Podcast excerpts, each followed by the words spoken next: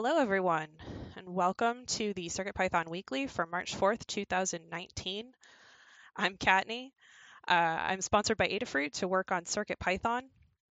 CircuitPython is a version of Python that runs on microcontrollers, and it is designed to make it super easy to get started learning programming and electronics. And so we put our effort into making that better and better and expanding support for different types of hardware so that you can make all kinds of projects with it. Every week we get together and talk about what's going on in the community. We talk about CircuitPython and we find out what everyone's up to. This meeting is run in 5 parts. The first part is community news, where we'll talk about what's going on in the community. The second part is the state of CircuitPython in libraries, where we'll get a look at the CircuitPython project overall, and then we will discuss the state of the core and then the state of the library separately. The third part is hug reports, where we get a chance to call people out for doing great things. The fourth part is status updates, where everyone will take a couple minutes to discuss what they've done over the past week since the last meeting, and then talk about what they're going to do over the course of the next week. And the last part we have lovingly dubbed In the Weeds, which is where we will have more long-form discussions, things that are a little bit too long for status updates, or something that just requires more interaction between people, since status updates are more geared towards each person talking about what's going on with them. So that is how the meeting goes. We will start with community news, and for that I will turn it over to Phil. Hello. Okay, I gotta bounce pretty fast after this, but I had a couple minutes, so I want to say hi to everybody. Hello. Community Hello. News, you probably, yeah, hi.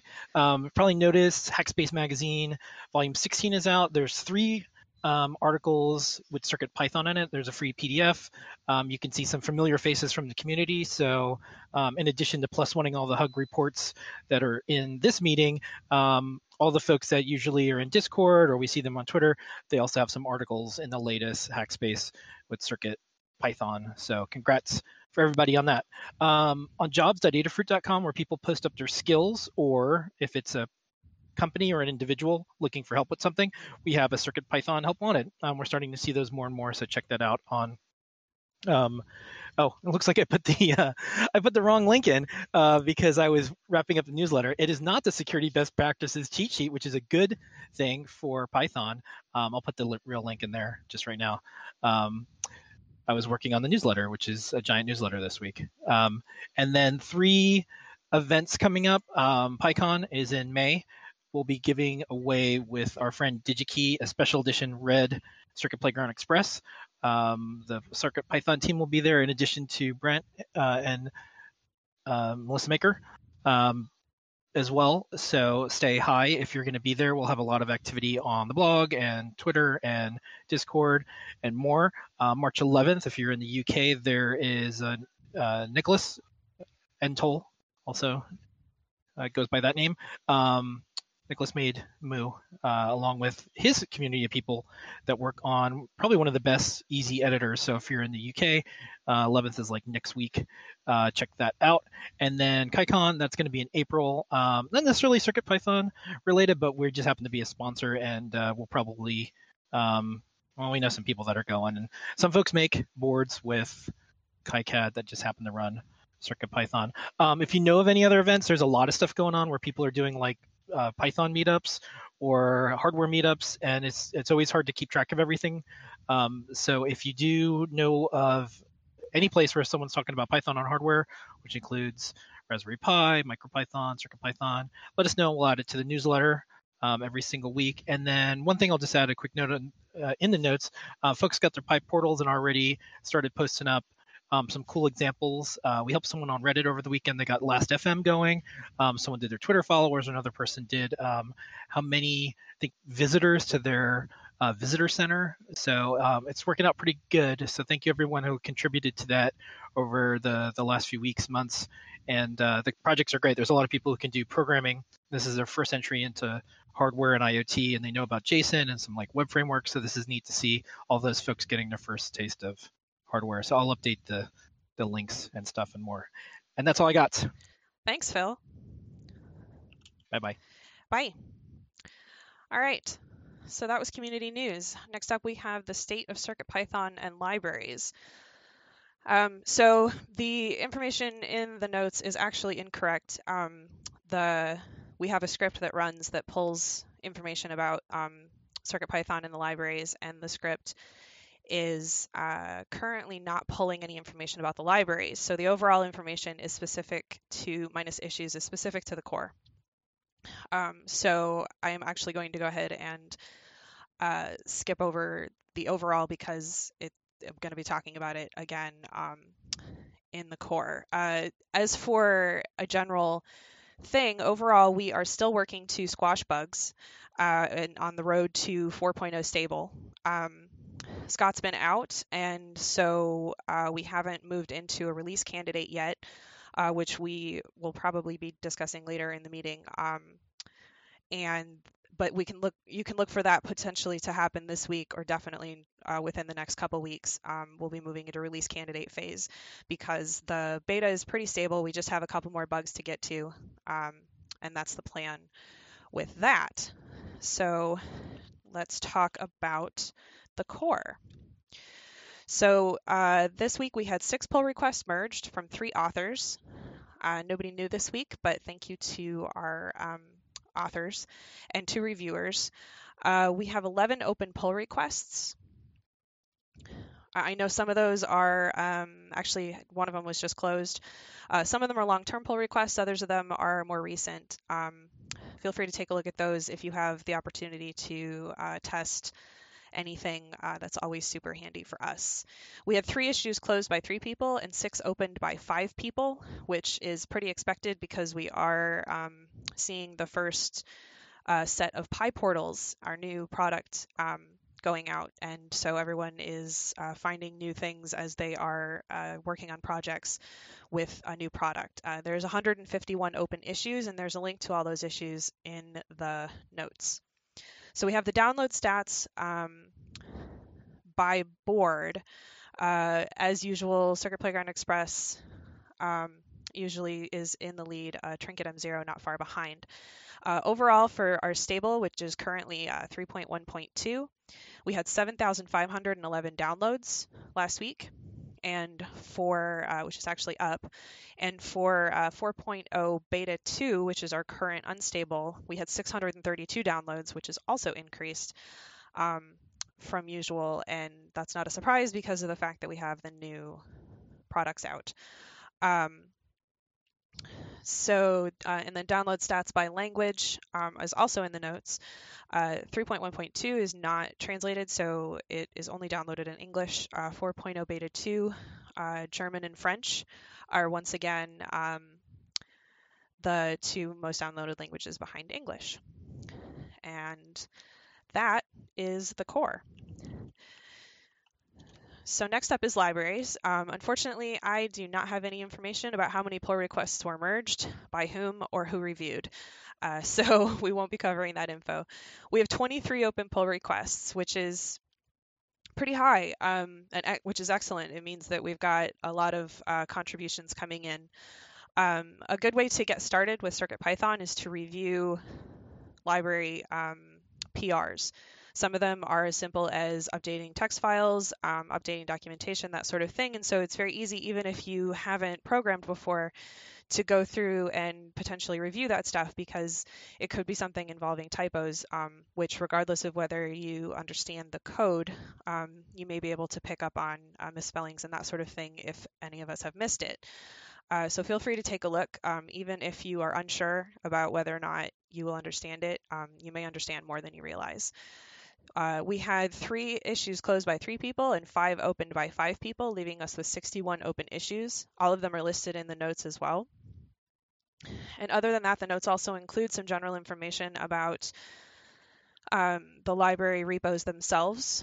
There is a tracking issue on the CircuitPython repo that covers in much more detail than the notes everything going on with the CircuitPython library repos. There are a lot of good first issues on that list because there are things that as simple as renaming a file, for example, So if you are looking to get started, take a look at that. There's also a guide on using Git and GitHub to contribute to an open source project.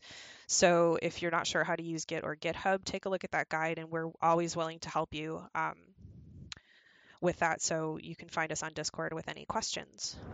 And that is the libraries. So next up, we have Hug Reports. Hug Reports is a chance to call people out for doing something good. We actually pull this from an internal Adafruit meeting thing where they also do this, and we have adopted it as well. It's just an opportunity because there's everybody's doing great things, and it's just great to be able to call people out for that. We will do this in a round robin. I will start as an example, and then we'll go down the list alphabetically. If you're lurking, hopefully I caught that, and we'll skip over you. If I don't, feel free to point out in the text chat that you are lurking, and I will skip over you. So we'll go alphabetically down the list, and then when we get to the bottom, we'll go back to the top and continue on like that, and that is how this will work. So with that, I will get started. I wanted to give a hug report to everyone who stepped in while Scott's been out to test, review, and merge PRs on CircuitPython. The number of things being, the number of bugs being squashed and found and tested and reviewed has not slowed down at all, and that's been great to see. I want to give a hug report to Dan for continuing to squash bugs on the road to 4.0, and I want to give a hug report to Roy for helping me out with some code that had been blocking me for a good week and a half, and we finally got that sorted, and that was excellent. And with that, next up is Lady Ada. Hello, can you hear me? I can. Great. Hug reports to everybody who has been helping me test the ESP32 SPI libraries and code and PyPortal. It's very solid. We've got a lot of people doing lots of testing, people who are willing to wire up huzzas and such to get it tested. So it's really good. I'm also seeing, like Phil said, a bunch of people doing PyPortal projects already and adapting that. So that's very exciting to see. So much testing.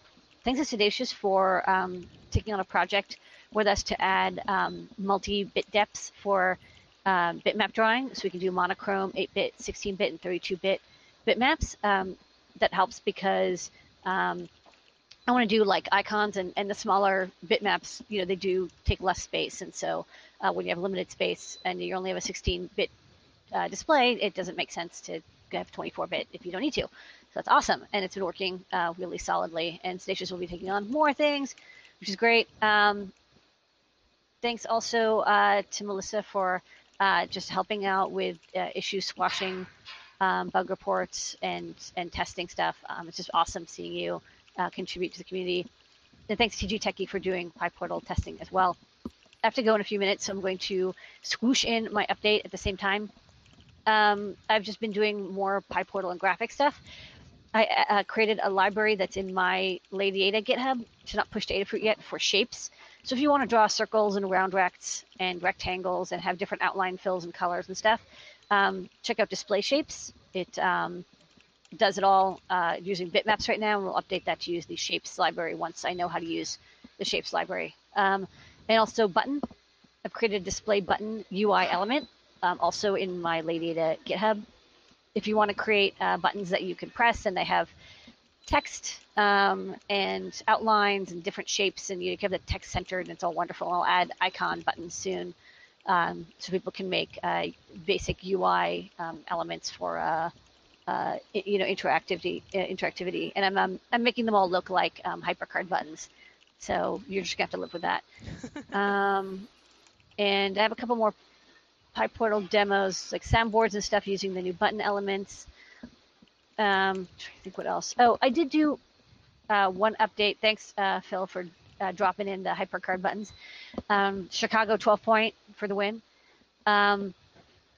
One other thing that would be, sorry, I was remembering what was it that I was testing last night. That would be good for people to try out. Oh, I made an update to display text in my fork if people want to try it.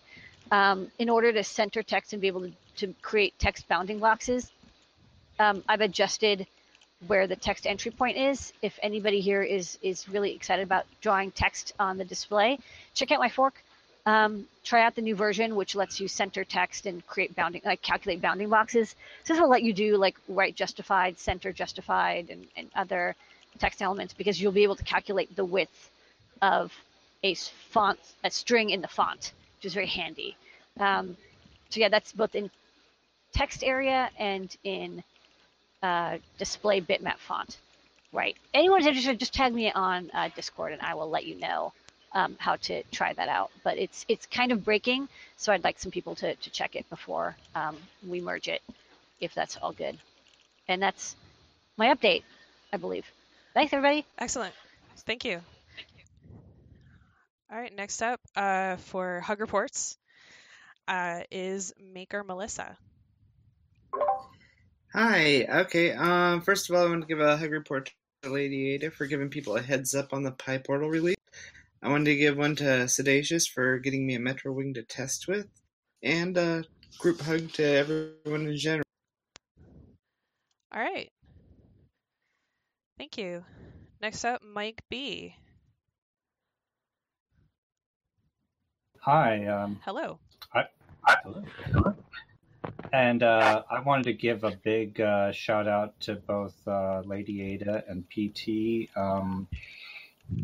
The PyPortal is a pretty ambitious project because nothing else exists out there like it. I mean, people have pieced some things together, but not a block that people can actually get up and going within a few minutes. So I think they've been burning some midnight oil trying to get things done, and big kudos on them. And then the community for kicking the tires on all this code, because there's a lot of code to make this look really easy. And I see you all. I get all of the GitHub notifications because I'm an administrator, and I see you guys working some really odd hours helping out. So thanks to the community on that. All right. Thank you very much. Next up is Petrofang. Do you have any hug reports this week?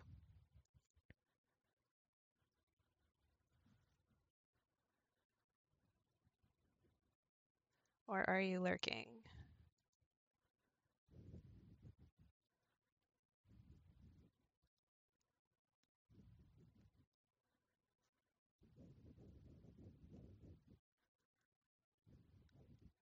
Okay, excellent.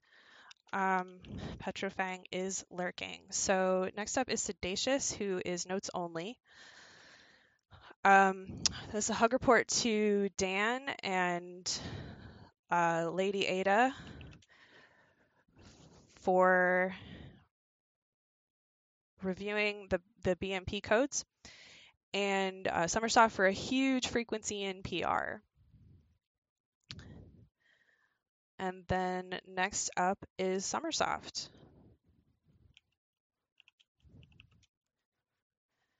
All right. We have a hug report for Sagittac for getting their SAMD Rust work finished and merged. It's been fun to watch progress on that. To Kattni for the Kattni on the spot Adabot merges over the weekend. To Adafruit for getting the PyPortals out to folks. Awesome device, and it looks like people are enjoying it immensely. And a group hug. All right. Next up is Scott. Hello. Hello. I wanted to drop in. I had some time right when the meeting was happening, so I thought I would come say hi. I wanted to do a hug report to Kattni for running the meeting this week.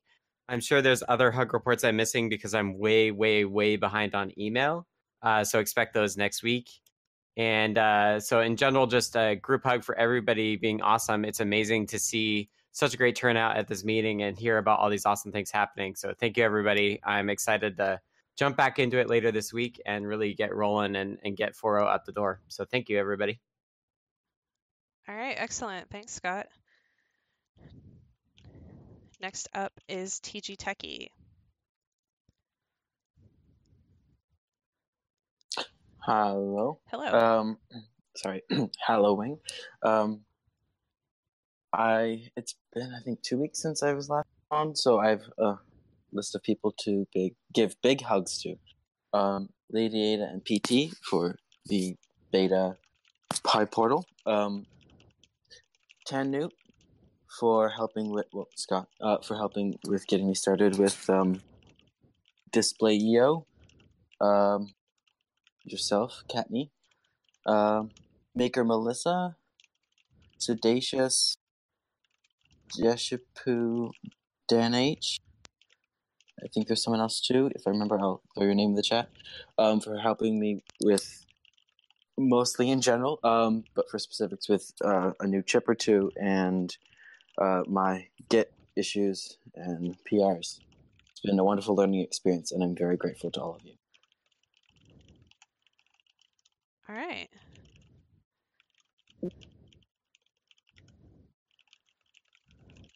Excellent. All right, let me scroll back up to the top of this lengthy list. And next up, we have Brent. Hello. Hug report to Maker Melissa for work on the ESP and PyPortal. Lady Ada and Marty M for work on the PyPortal as well. Marty's been helping a few things on the web side of things, and it's going to be super handy soon. Jerry for testing on the PyPortal and Wi-Fi related issues. He keeps finding them and commenting on all the issues, and it's really helpful. And Sedaceous for finding a sprite tool. I've been playing at the trial this weekend, and it's really fun to make sprites. All right. Excellent. Thank you. We have a lot of lurkers, which is great. And next up is Dan. Hi, everybody. I want to thank everybody who's done a lot of testing, especially when Scott's been out. Sedaceous, SummerSoft, Jerry, Kevin Walters, who submitted a bug and tested my fix, and Lady Ada. And also to Jerry and Maker Melissa for all the PyPortal testing and the other testing that they've been doing, the ESP32 testing. That's really, really helpful. Thanks to Kattni and SummerSoft for doing library stuff, and especially all the meta library stuff, the Adabot kind of stuff that keeps track of the library stuff. Thanks to Tandude, I finally got a PyPortal and I started using it, and having the REPL on the display was just wonderful, and so I really appreciate that. And thanks to Deshipu, who submitted a really nice PR for his new game board or update for it, and that's very clean, and we've got that in too. So it's great to have more third-party boards with CircuitPython support. Okay. All right, excellent. Thank you. Turns out that C. Grover is not lurking, but he's text only. So C. Grover, what are your hug reports? All right, group hug to the community and team for amazing work done on PyPortal. The abstraction provided by the PyPortal class makes it so easy.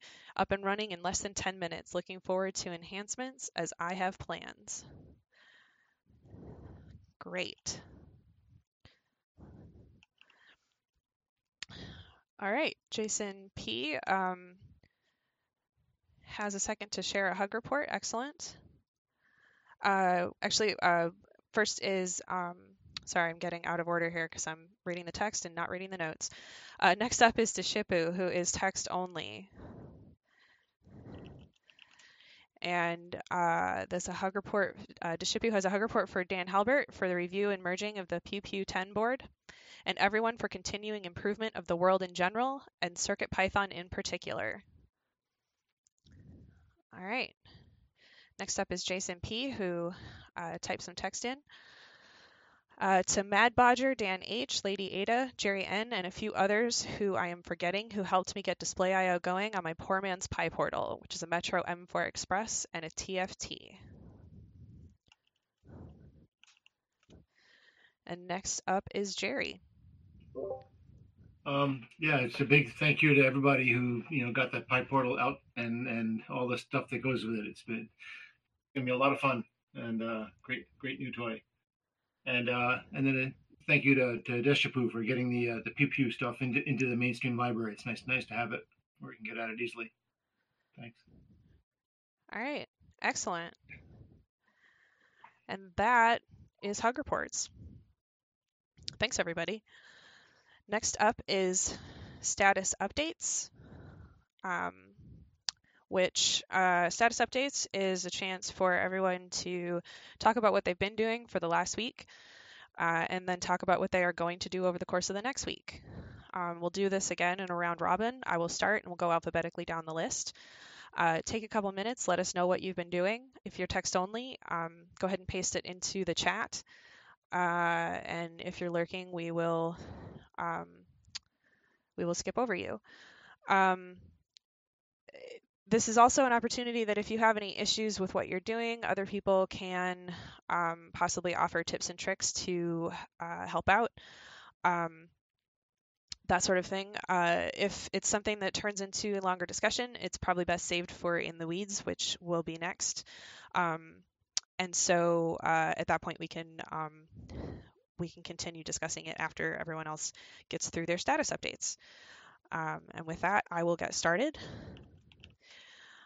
So last week, I finished writing the two drivers for the two boards that the one I designed and the one I helped design, the VEML7700 and the VCNL4040. So those drivers are both done. Finished the PyPortal guide. I finished the code for Noe and Pedro's project over the weekend. And so they have that. And hopefully that is working out. And I also completed a driver for the MCP9600, which I don't have hardware for yet, but will potentially have that soon and can get that tested. So this week it's Library Monday, and potentially get hardware for the MCP to test the driver. I need to make fritzing objects for those two boards that I mentioned earlier. I'm going to be working on updating the Charlieplex guide to work with the Breakout, Featherwing, and Bonnet with the intention of putting that page into the other guides, so we only have one page to update. And also we're going to be doing up a Charlieplex Bonnet guide, so I will be writing that as well. The other thing is going to be possibly doing a PyPortal project of some sort, no idea what, but that is on the list. So let's see, Lady Ada has already done her updates, so that means next up is Maker Melissa. Hi, yeah, let's see. I didn't have a lot of free time this last week due to moving, but I made some progress on my RA8875 guide. I fixed some bugs in the RA8875 library I found as I was working on the guide, and those got merged in. I did a few code reviews. I found a bug in CircuitPython that was causing it to crash into safe mode due to like some I2C conflict. Based on a ticket that Jerry had submitted, and I got that submitted, and I made some changes to the Featherwing library to avoid those I2C conflicts, but I haven't committed the code yet, and I played around with the PyPortal for a bit. This coming week, I still won't have a lot of free time. I plan to actually finish the guide if time allows. I'm going to do some more Featherwing library changes and commit that code, and I'll work on some new Featherwings as time allows, and hopefully I can get the Charlieplex thing in, which might coincide with your guide that you're working on. So we'll see how that works out. Sounds good. All right, thanks. Next up, Mike B. Hi. Lately, I've not had as much Python time. I mean,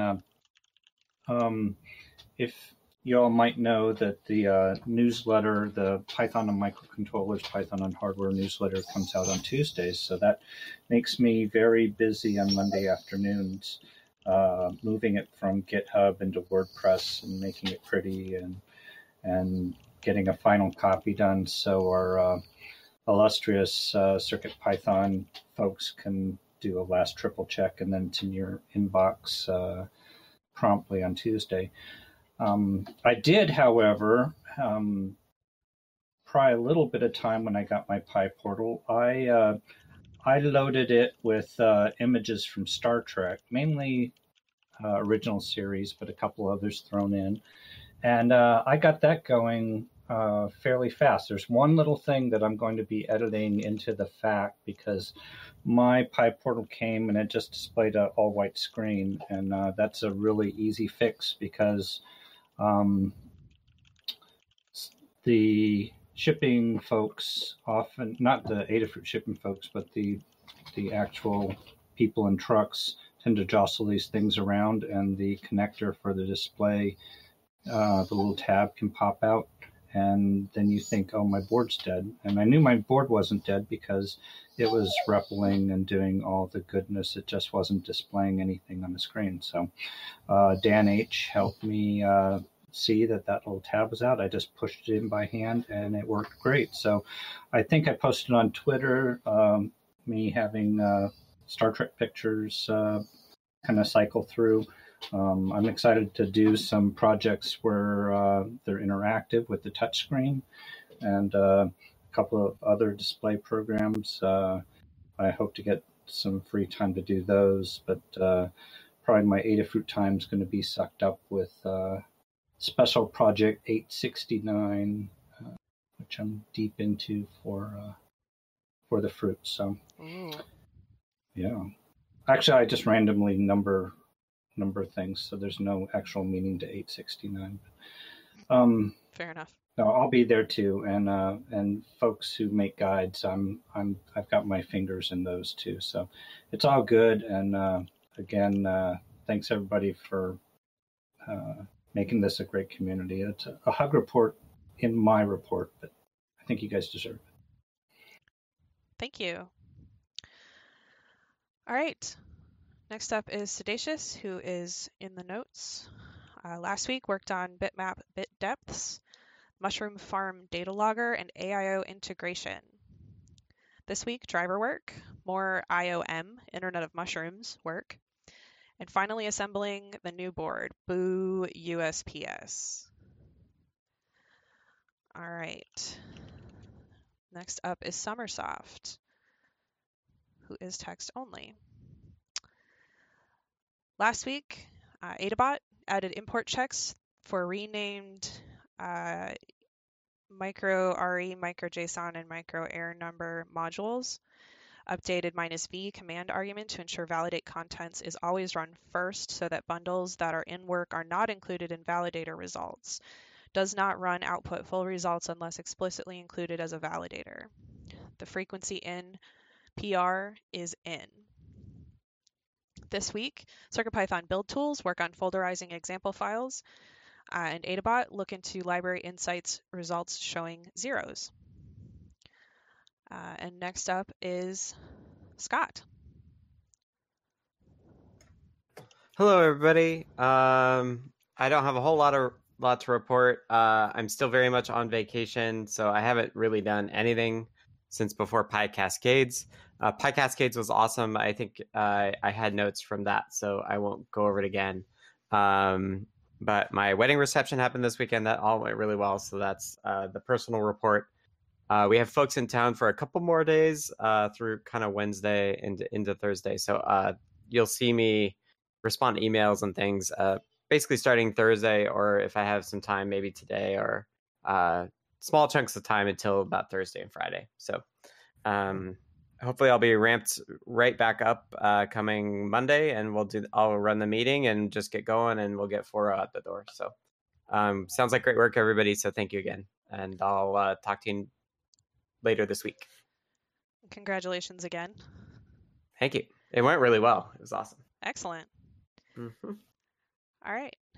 Next up, TG Techie. Okay. So a lot of little things that I did over the past 2 weeks.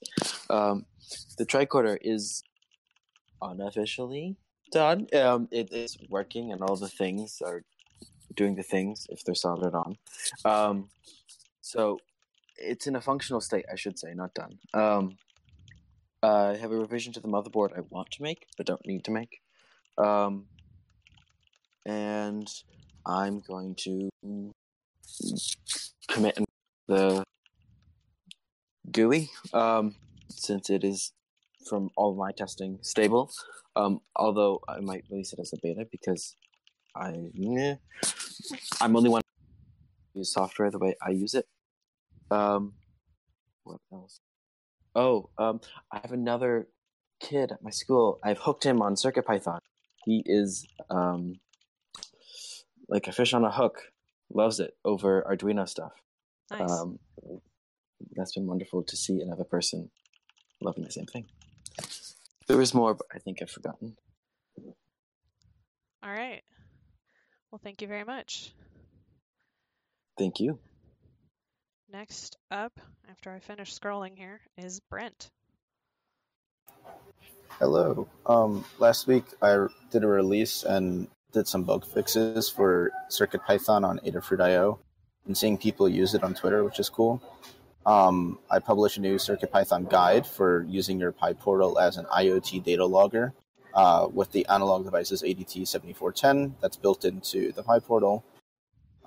This week, I'm working on a PyPortal weather station. It uses a lot of I2C breakouts. It uses the SGP, the BME, and the ML6075, and an anemometer, which is a wind speed sensor that like spins around physically.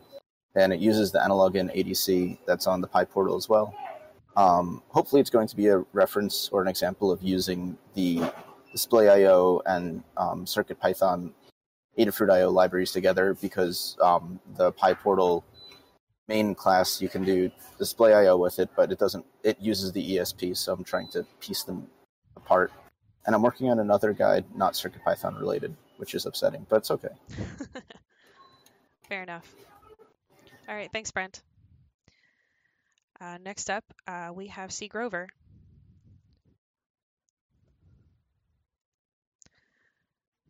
All right, wrapped up the range slicer CircuitPython library yesterday, and I'm celebrating the successful completion of my first multi-instance class today with coffees and speculoos cookies.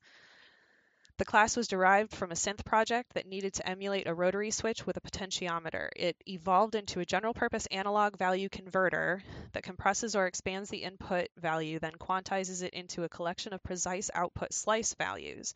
This class detects input value changes and applies selectable hysteresis when slice edge thresholds are reached to eliminate noisy dead zone issues, all without any internal delays in the code. Applications include converting rotary knob position to MIDI controller note values, analog signal noise processing, as well as level detection and display. Have successfully tested up to 6 simultaneous instances with one of John Park's projects, and will be using it as the primary processing algorithm for a new Eurorack module. Next step is to test it with 16 simultaneous instances on the Grand Central M4 Express board. I also want to try replacing the linear algorithm. Hold on here. The linear algorithm with some nonlinear processes that could be used for things like decibels, dew point, and pH. I may get distracted by using it to create a NeoPixel strip array color organ with multiple analog inputs and overlapping color zones. No, must finish GitHub documentation first. And there is an image posted in the notes. All right. We had, let's see. Charles posted a quick update. Completed the mouthpiece code for my MIDI ocarina. I'm also going to build a mouth organ too. All right, and next up is Dan. Okay, let me find what I wrote. I fixed a couple of hard bugs last week.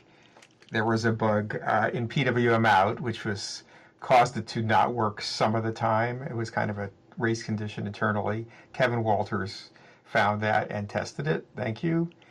And Lady Ada found, or basically narrowed down a bug that had to do with just the background task of DisplayIO refreshing, getting hung up when a soft reload was called for. And so I put in some more checks for that. And that was just merged by Jerry. Thank you. There were a lot of PRs to review. Some got merged, and some are in process still. And this week, I'll continue to work on more things to fix for the 4.0 beta and then the RC and final releases. Okay. All right. Thank you. So we have someone in the notes who's not in the voice chat. That's Dave Estelles, who gave a quick update. PyPortal alarm clock project is done. Guide is written. Just putting finishing touches on it and prototyping a case in cardboard. All CircuitPython. It turned out nicely, although faster optimization screen update will make it nicer. And next up is Deshipu, who is text only, I believe. Cleaned up and merged the PPU10 code and project. Working on a version of PewPew for large conference, secret for now. Got the PewPew working as a USB gamepad, and I finally got the hollowing going and will test DisplayIO. All right. Jason P is still lurking as far as I know. And so next up is Jerry. Okay, trying to find my notes that, okay. Yeah, so spent a lot of time last week playing with the new PyPortal, having fun, looking through the learning guides and trying out things that are in there. Lots of great examples coming and lots of fun stuff. Most of them work. little things here and there that are all part of the learning that's been going on. Came across an issue with the SPI conflict with DisplayIO when trying to use an SD card. There definitely are some issues going on there that are being worked.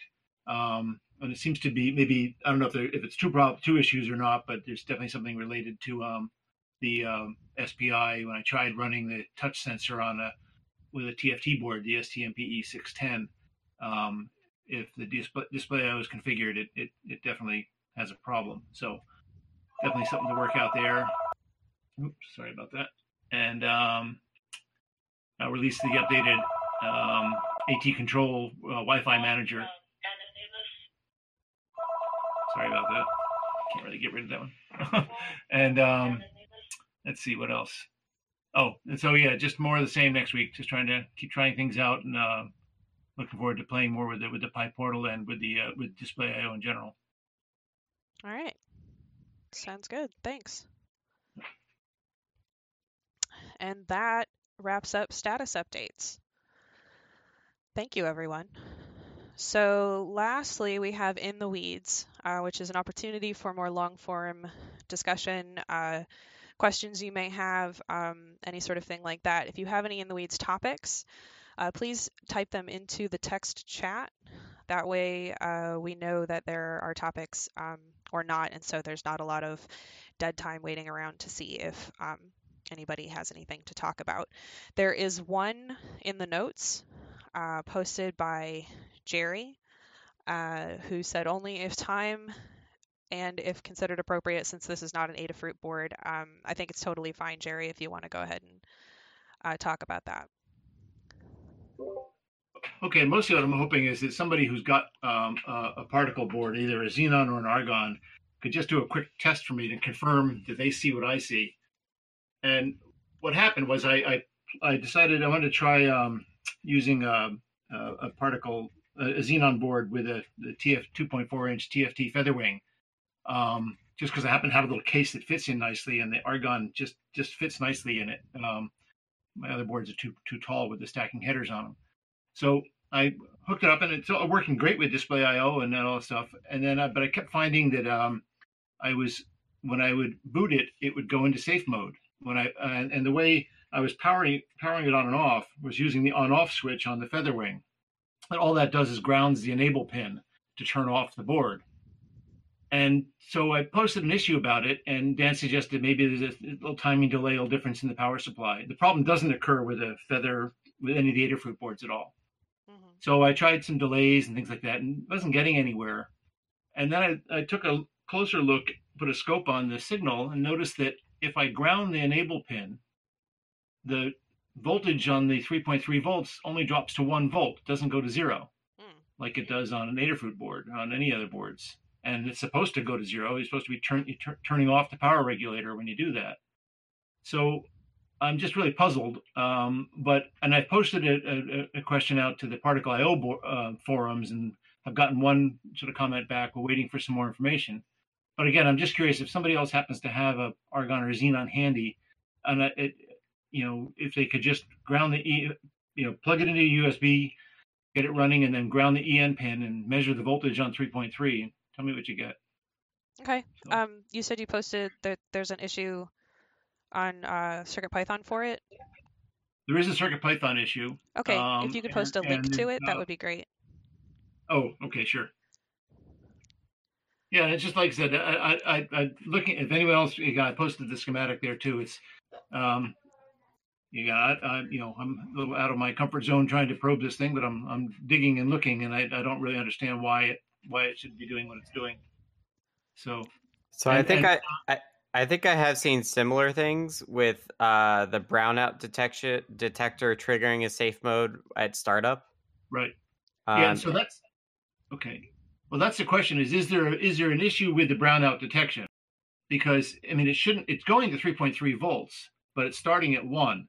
And if I do that with CircuitPython on the board, it almost always goes into safe mode. If I just plug it in from nothing connected and plug it in, it works fine. But if I use the EN pin to shut it off and let it come back on again, it most of the time goes into safe mode. And that's brownout detector safe mode? It is brownout detector safe mode, yes. So did you look at the rise time on the 1 to 3? Yeah, they're almost identical. They're both less than 200. I had my scope on 200 microseconds. Yeah. They were up in less than 200 microseconds. And putting delays in made absolutely no difference. I couldn't find it. I tried moving a delay up. I put a 10 millisecond delay in before powering it on, and it didn't do anything before the check. But the rise times are very similar. Maker Melissa, you had a question there about it doesn't matter if you have a Featherwing or not on it. It's just, I tried this on just a bare board with nothing plugged into it, and it does the same thing. So it's got nothing to do with whether it's actually connected to anything else. Again, I would love to have somebody else just verify that they see it too. Okay. But I saw it both on an argon and a xenon, so I don't think it's, my setup or anything here. Right. So just curious. I'll keep you posted on if I learn anything. Okay. Thanks. Mm-hmm. Yeah, it may be something really weird about the brownout detection circuitry itself on the chip. Is somehow already triggered at 1 volt or something like that. Yeah, and I wanted to see if the rise time, if there was some that a double rise where it was going up to 1 volt and then up, but it. Yeah. So I set my trigger at 0.5 volt, and it never triggered because it never goes down to 0.5 volt. Right. Okay. I was considering, in case the power supply bounces or the reset bounces, doing some sort of only trigger the safe moding with the brownout detector if the board's successfully been on for a particular time, only if it's monotonic gets to a certain duration to enable it. Yeah. What does the brownout detection actually measure? It measures just the voltage, or is it measuring some chain? That's the question. Because the delta voltage on that case is only 1.3 volts. 2.3 volts from right power on to stable running, but it's definitely getting above the 2.7 threshold it should be happy with. It could be, yeah. I know that on the Atmel chips, and I haven't looked on the NRF. There's some hysteresis or something. It's more sophisticated than you might think. So it may be true. The same may be true on the NRF, but it would be interesting to see what they come back with too. I mean, because the whole idea of shutting it down and it's only at 1 volt, that's kind of an odd. Yeah, I mean, that really bothers me about running it. I don't want to use it that way, and it shouldn't have anything to do with. I haven't tried it on a board that has the Particle, bootloader and software on it, but it shouldn't. The board's off, so the regulator is supposed to be off, so it shouldn't have anything to do with software. I don't think. And looking at this, the schematic, nothing jumped out at me on, but we'll see. Thanks. Okay. All right. And it looks like Quantum Obstruction posted something. We'll see if anyone has any help with that. I'm trying to get a Jetson TX2 to run your CircuitPython libraries, and I'm hoping to get some direction to getting the platform detect libraries to detect my board, but I'm having problems. Any advice would be great. Attached is an overview picture of our custom circuit that's running 4 or 5 Adafruit products that fall under your CircuitPython libraries. I'm building this platform on a Node.js Express server. Thanks in advance for any advice. I don't know that anyone here is going to have a lot of assistance, anyone in the meeting anyway. So definitely good that you posted your question. Hopefully somebody will be able to respond in the text chat at some point. Yeah, and I would say if there's not an issue, I think there might be an issue with the Blinka library for TX2 already. So I would, if there is an issue on the Blinka repo for TX2 support, then I would chime in there to collaborate with whoever is doing that. Hopefully it's not you, because then there's nobody else. But if there is no issue for TX2 support, please open it, and so that other people who want that can collaborate with you on it. Okay, I think that is my issue report that's up. Okay, yeah, I thought that might be the case. I found a workaround. I just would rather not have to communicate with my Teensy over USB serial. I was hoping to just maintain an ITC bus. Yeah, we want to get there. It's just a matter of effort and time and all that. Yeah. So yeah, really, I was actually hoping to like write this myself and then push whatever solutions I come up with to you guys. I was just hoping I was hoping for some advice on like getting my EEPROM ID for your platform detect and whatnot. Yeah, I don't know a ton of details about that, so.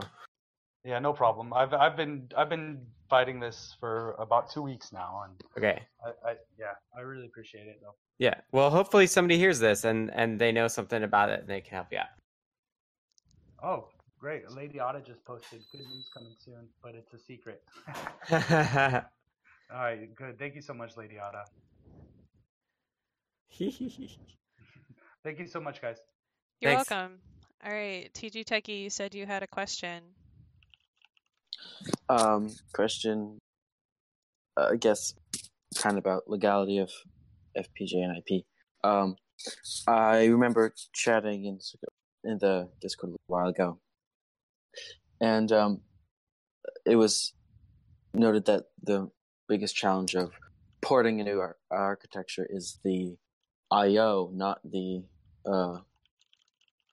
main code running on the CPU, because that's often covered by GCC. Right. I was thinking about FPGAs and how RISC-V is very open source. Yep.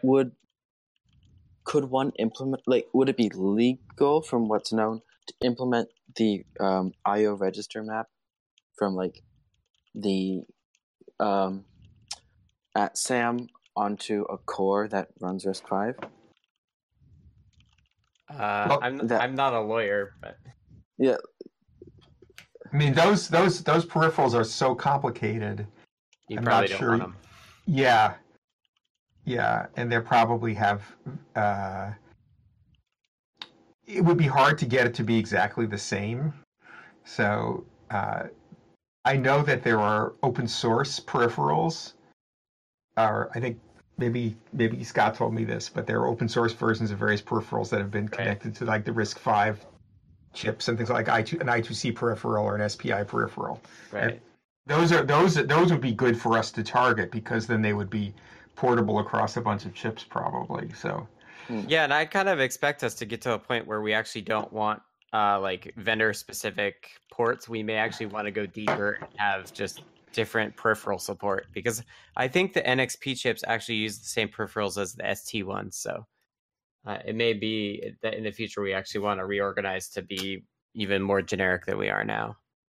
And FPGAs may drive that as well, because you could use whatever CPU core you want with the same peripherals and memory bus, for example. The thing that really I'm waiting for on the FPGA front is just simply USB support. Like, it's not really interesting until there's USB support available to me.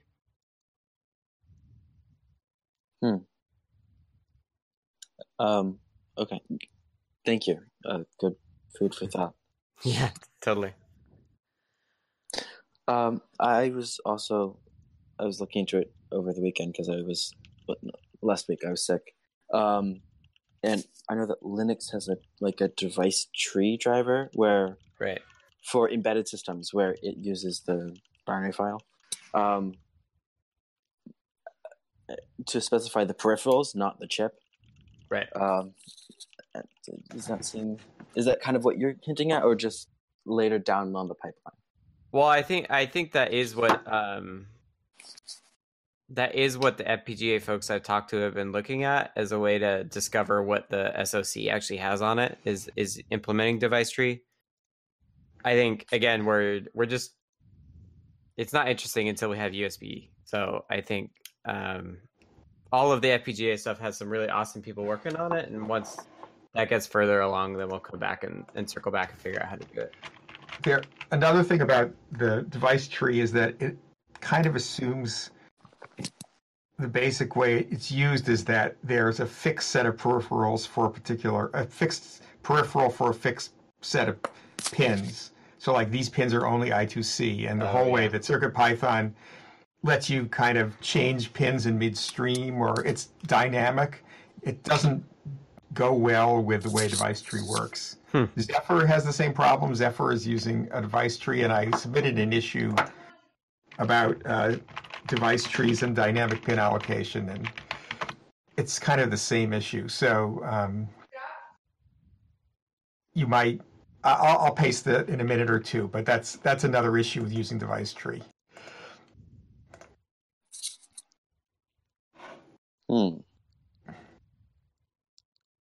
Sounds like there's some fun work ahead of us. Yeah, there's a lot. Other people make a lot of assumptions about how pins are allocated and stuff, which, because they want to build a toaster or something.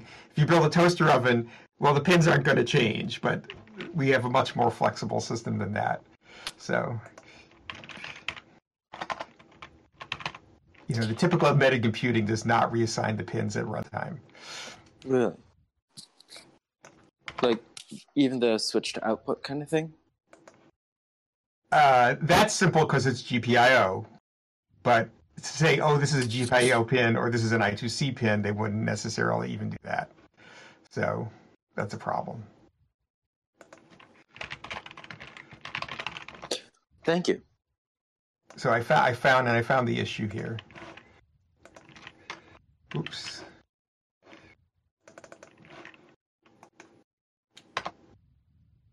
Yeah, so I asked about this, and there was some discussion, but I haven't pursued it since I asked. Okay. All right.